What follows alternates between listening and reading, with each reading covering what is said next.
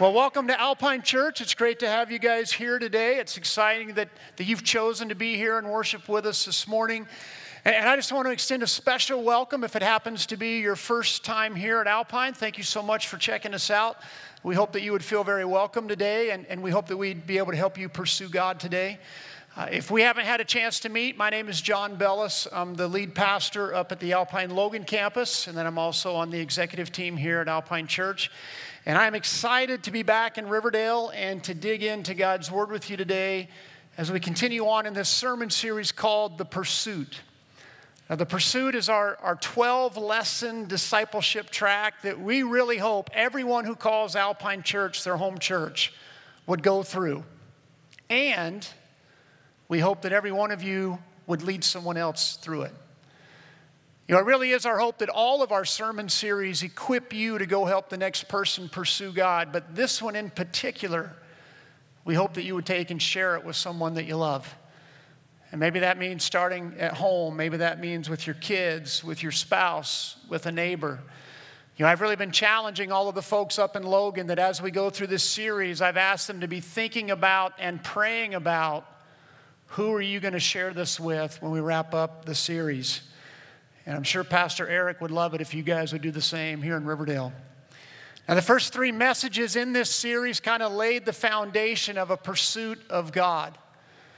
And we saw in week one that the only reason you and I can pursue Him is because He first pursued us.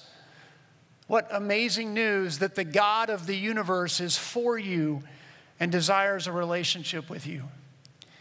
And then in week two, we looked at evidence for the reliability of the Bible. We saw that there, there is logical evidence that it is trustworthy, that God never called us to check our brains at the door when we became followers of Christ. And then in week three, we saw that all of us have immeasurable worth and value because we were created in the image of Almighty God. And I really hope that's a conversation that all of us as parents have had with our kids after week three. I really believe our kids desperately need to know how valuable they are in the eyes of God. So I hope you've had that conversation. And those first three weeks were exciting and they were encouraging and everything was going along really well. And then we hit week four. Week four was kind of a downer. Week four was like the rotten peanut in your trail mix, right? You know, you're eating your trail mix, you know what I'm talking about? Everything tastes pretty good, and all of a sudden there's that one rotten peanut in it. That's kind of how week four was. Because in week four, we saw that every one of us has a sin problem. And that that sin problem separates us from the holy, perfect, righteous God who created us. But thankfully, in week five, we saw that there is an answer to our sin problem. And the answer to our sin problem isn't a list of do's and don'ts. It isn't a strategy on how to try harder or have a better life. The answer to our sin problem is a person, the person of Jesus Christ. And then last week, if you were with us, we saw how we respond in faith to that. We saw how to put our trust in Jesus and what he did on the cross, and we saw that that, that gives us new life, that that's how we begin a relationship with God is by trusting that what Jesus did on the cross was enough for us.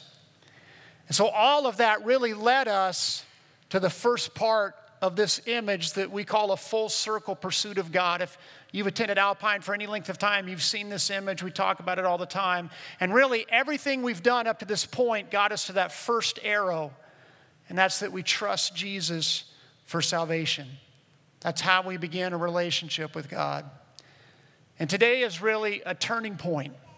Today, we're going to get into this second arrow on how do we live a life that honors God. And I would say it's not just a turning point in our series, it's a turning point in your life. Some of you maybe put your faith in Jesus for the first time last week, and if you did, praise God. That is awesome, and I'm so glad you're back today. Because that defining moment that you had is not just the end of your old life, it is that, but is also the beginning of your new life.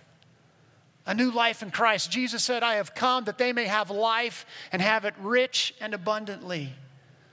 Another translation says, I've come that they may have life to the full.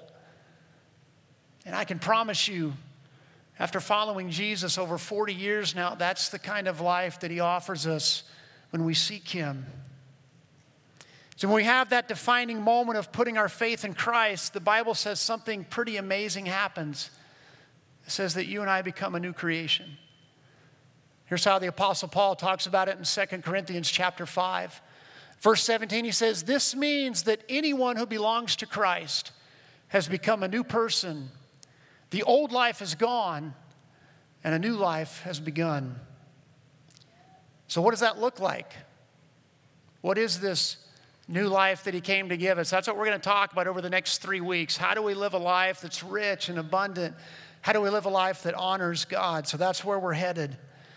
And the first thing that I want you to see in this verse is that it says, anyone that belongs to Christ has become a new person. In other words, it's past tense. It already happened. The moment you put your faith in Jesus Christ, you became a new person. And I stress that today. I want to bring that up today because there are going to be times in your life where you're not going to feel like a new person. It might be next week, it might be next month, it might be next year, but I guarantee you there are going to be times when you don't feel like a new person. You're going to struggle with sins that you struggled with in the past, or you're going to face new temptations, and the devil's going to whisper to you, maybe you're not really a new person. When that happens, I pray that you would know that what God's word says about you is far more important and far more trustworthy than how you feel about it. God's word says you are a new creation.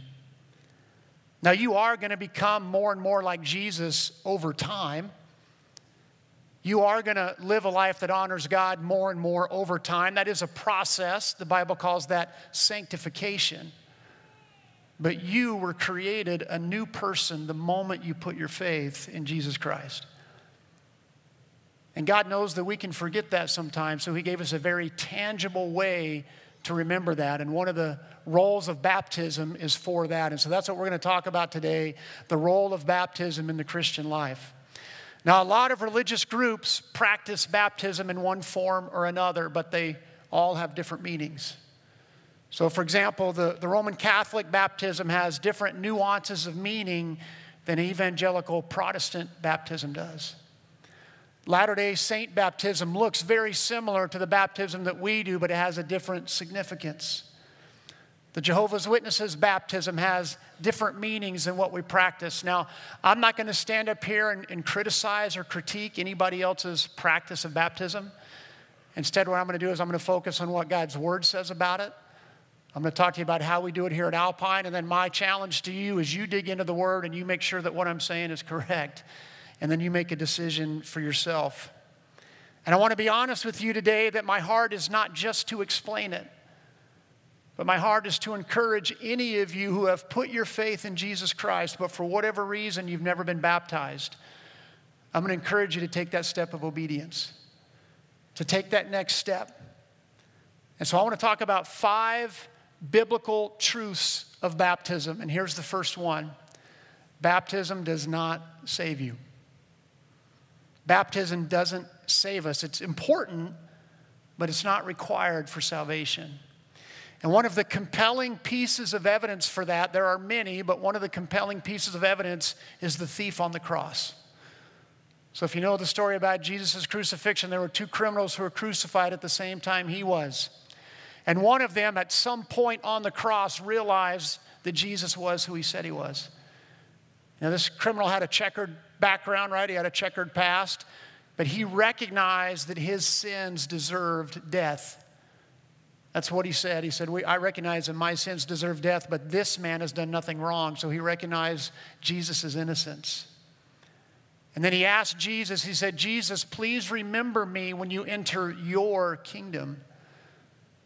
So, with that request, we can tell that he also recognized Jesus' authority and Jesus' lordship. And Jesus responded to him, I tell you the truth, today you'll be with me in paradise. He didn't say, Well, man, that's great, but I can't you get, off, get you off of this cross to go get baptized, so you're out of luck.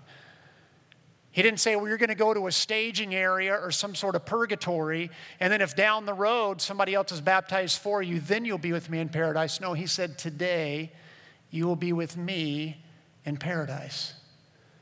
So, baptism is not required for salvation. As we saw last week, salvation is Jesus plus nothing. We wear those shirts all the time, right? Jesus plus nothing. It's no work of ourselves, including the work of baptism.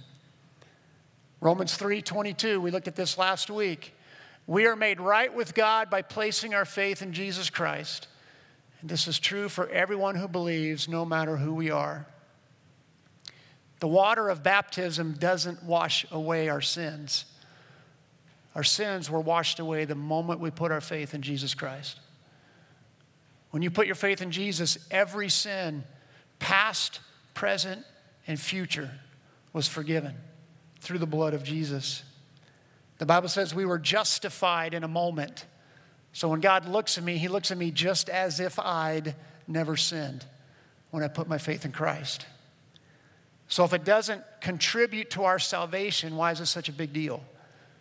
Why is it important? Well, there are several reasons, and the first one is because Jesus said to do it. Jesus said, get baptized. Now, it's not the only reason to get baptized, but it should be the only reason we need. Last week, we talked about how a saving faith involves the right information about Jesus and the right attitude. So, the right information leads us to recognize that He is Lord, that He is fully God, that He is now on the throne of our lives. And so, the right attitude in response to that is Jesus, you call the shots now. You get to have authority in my life, and so I'm going to do what you ask me to do.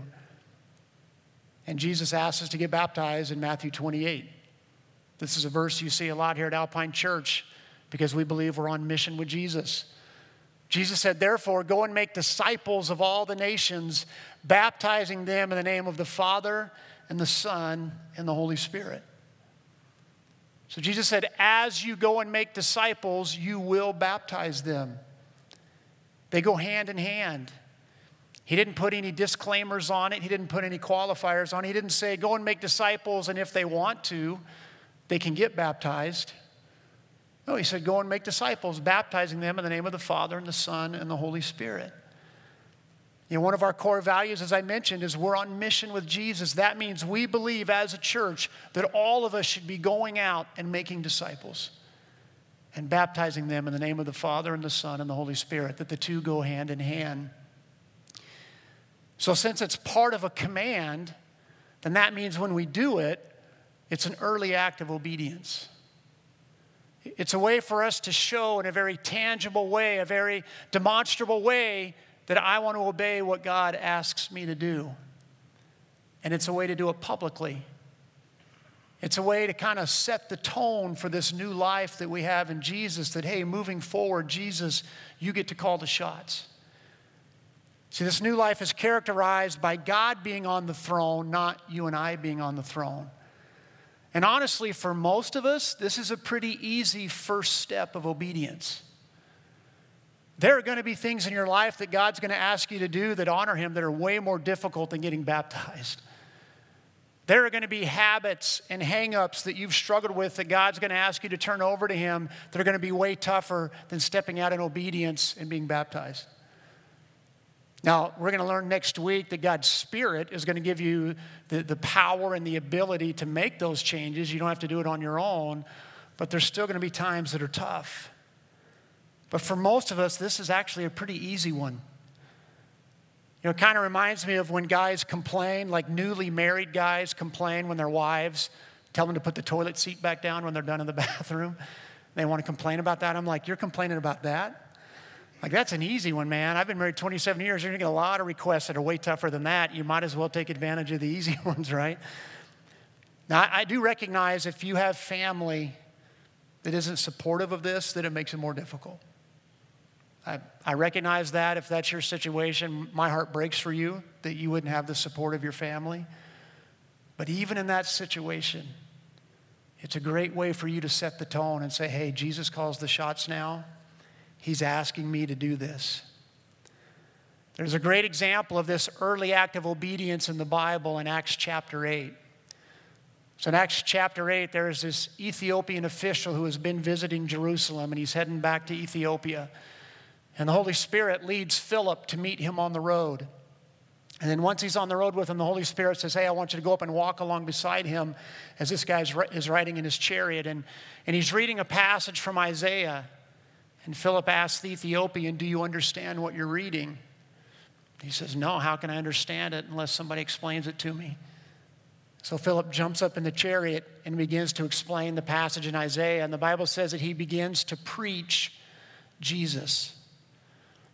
And this Ethiopian official puts his faith in Jesus Christ right there in the chariot. He has his defining moment, like we talked about last week.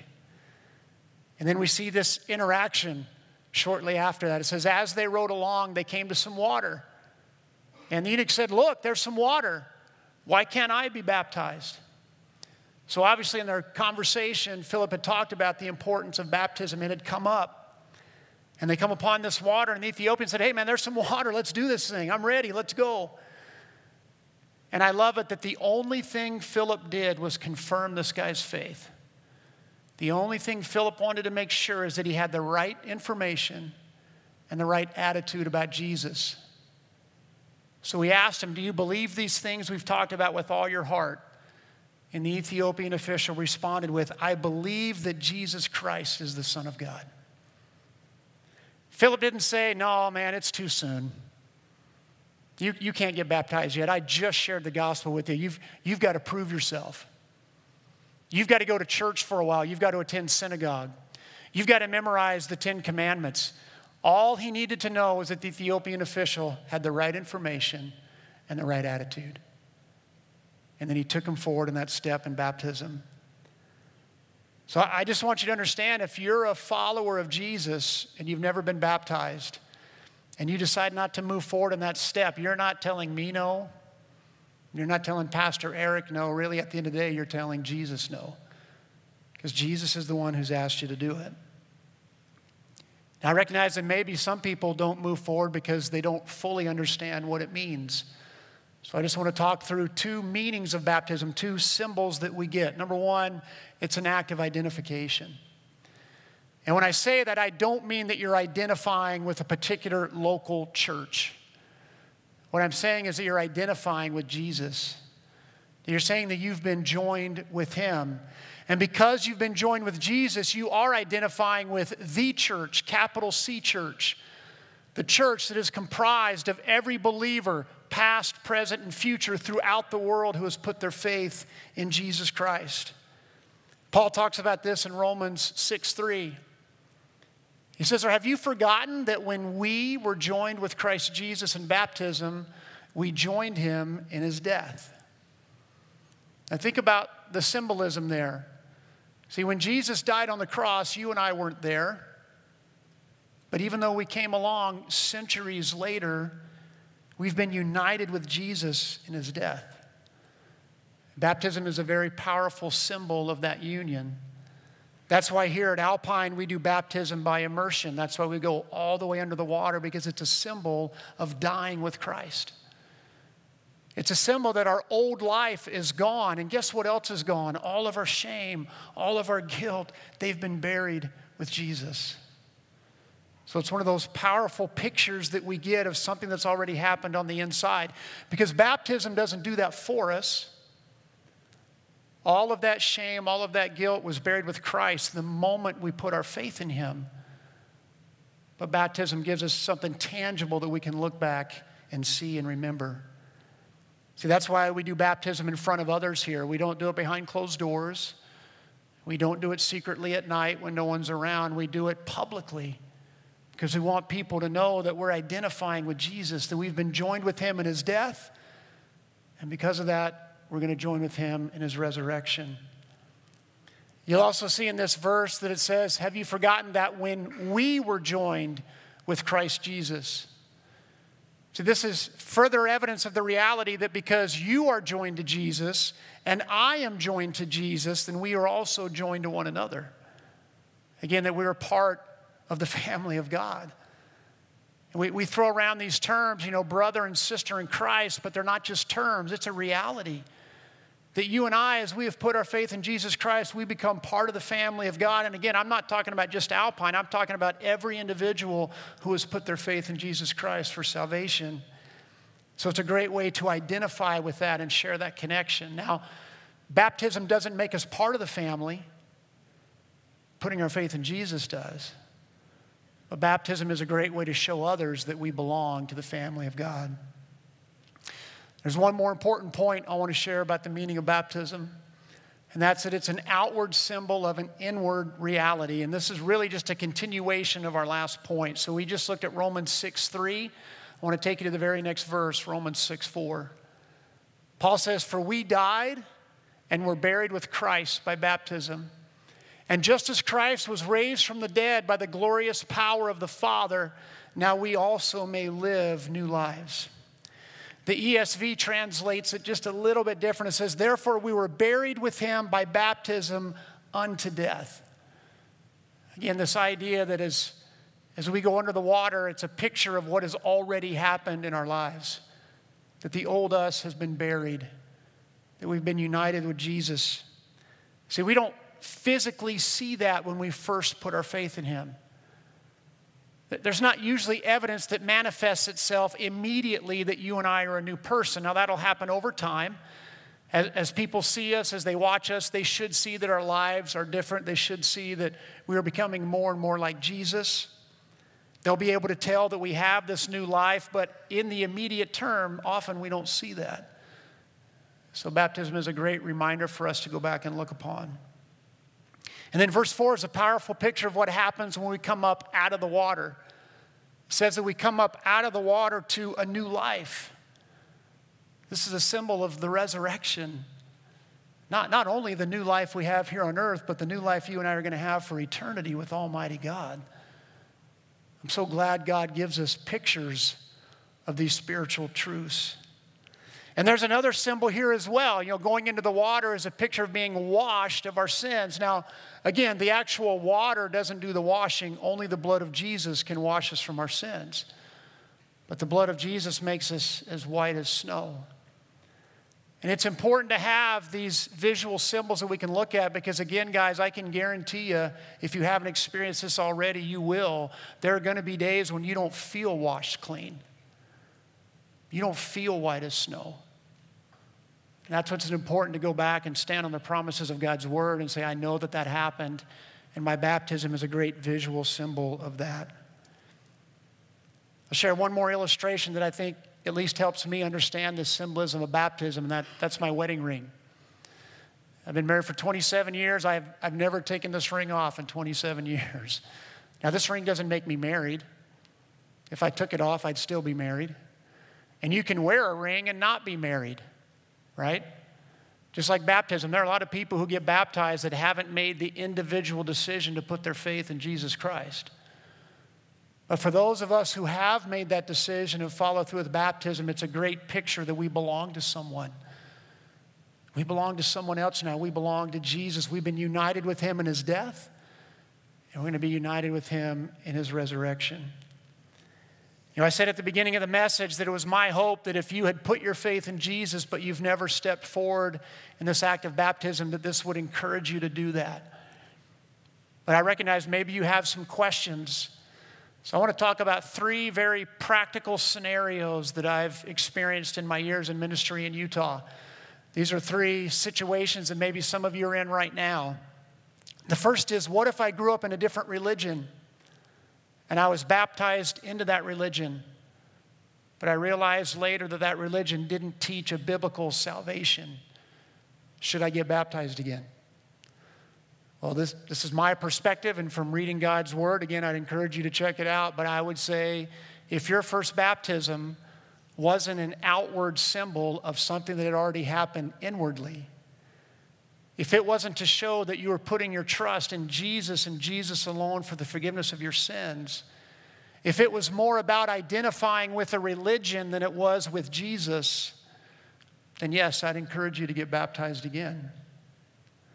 The other scenario is what if I was baptized as an infant? Should I be baptized again as an adult? Again, from my perspective, as I read the scriptures, I would say yes, because as an infant, you didn't make any conscious decision to put your faith in Christ. You hadn't been washed clean of your sins yet. But now that you're an adult, if you recognize that you're trusting in Jesus and Jesus alone and you want to make that proclamation public that that's who I'm identifying with, I think that'd be fantastic to be baptized a second time.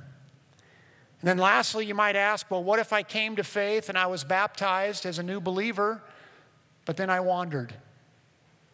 I quit walking with God for a while. I, I played the role of the prodigal, but maybe now I'm back. And now I want to honor Jesus. Should I get baptized again? In that situation, I would encourage you not to get baptized again. Your first baptism was valid.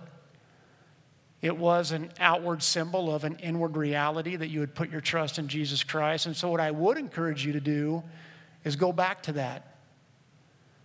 Go back to that in a fresh way. Go back to that and look at what God's word says about you that when you put your faith in Jesus, you are a new person, you're a new creation. Rest in that. Rest in the reality that God has raised you to live a new kind of life, a kind of life that honors Him, a kind of life that's rich and abundant. If you have questions about any of those scenarios, or maybe you just have questions about baptism in general, we'll have leaders up front. We'd love to answer those questions. But I'd like to just wrap up with, with three important questions for you. Number one, have you trusted Jesus for salvation? Are you relying on Him and Him alone for the forgiveness of your sins? If so, and you've never been baptized, you're a great candidate for baptism. Second question I would ask is Are you letting God call the shots in your life? Are you submitting to what Jesus is asking you to do? Because I can promise you, Jesus is asking you to get baptized if you never have. And then, lastly, if you're ready to take that step of obedience, who needs to know about it? Who needs to celebrate with you? Is there a, a, family member, a friend, a mentor, someone who's been instrumental in helping you get to this place where you've put your faith in Jesus Christ? I guarantee you they would love to celebrate with you. They'd love to hear the news. Maybe you want to ask them to do the baptism. You know, at Alpine, you'll see the Alpine pastors. We do a fair number of baptisms here, but a lot of our baptisms at Alpine, a pastor doesn't preside over the baptism. It's a family member or a mentor or a friend, someone who played a significant role in the journey. And then the other question I would think about is who needs to see it? Who needs to witness your baptism? Who should you invite so that they can see what God has done in your life? I would also encourage you to be willing to do a video story you know, with a lot of our baptisms, we have little videos that we do. And the reason I encourage that is I know how powerful they are. I know God can use your story to speak to someone else, but I also know most people don't like talking live in front of 100 people.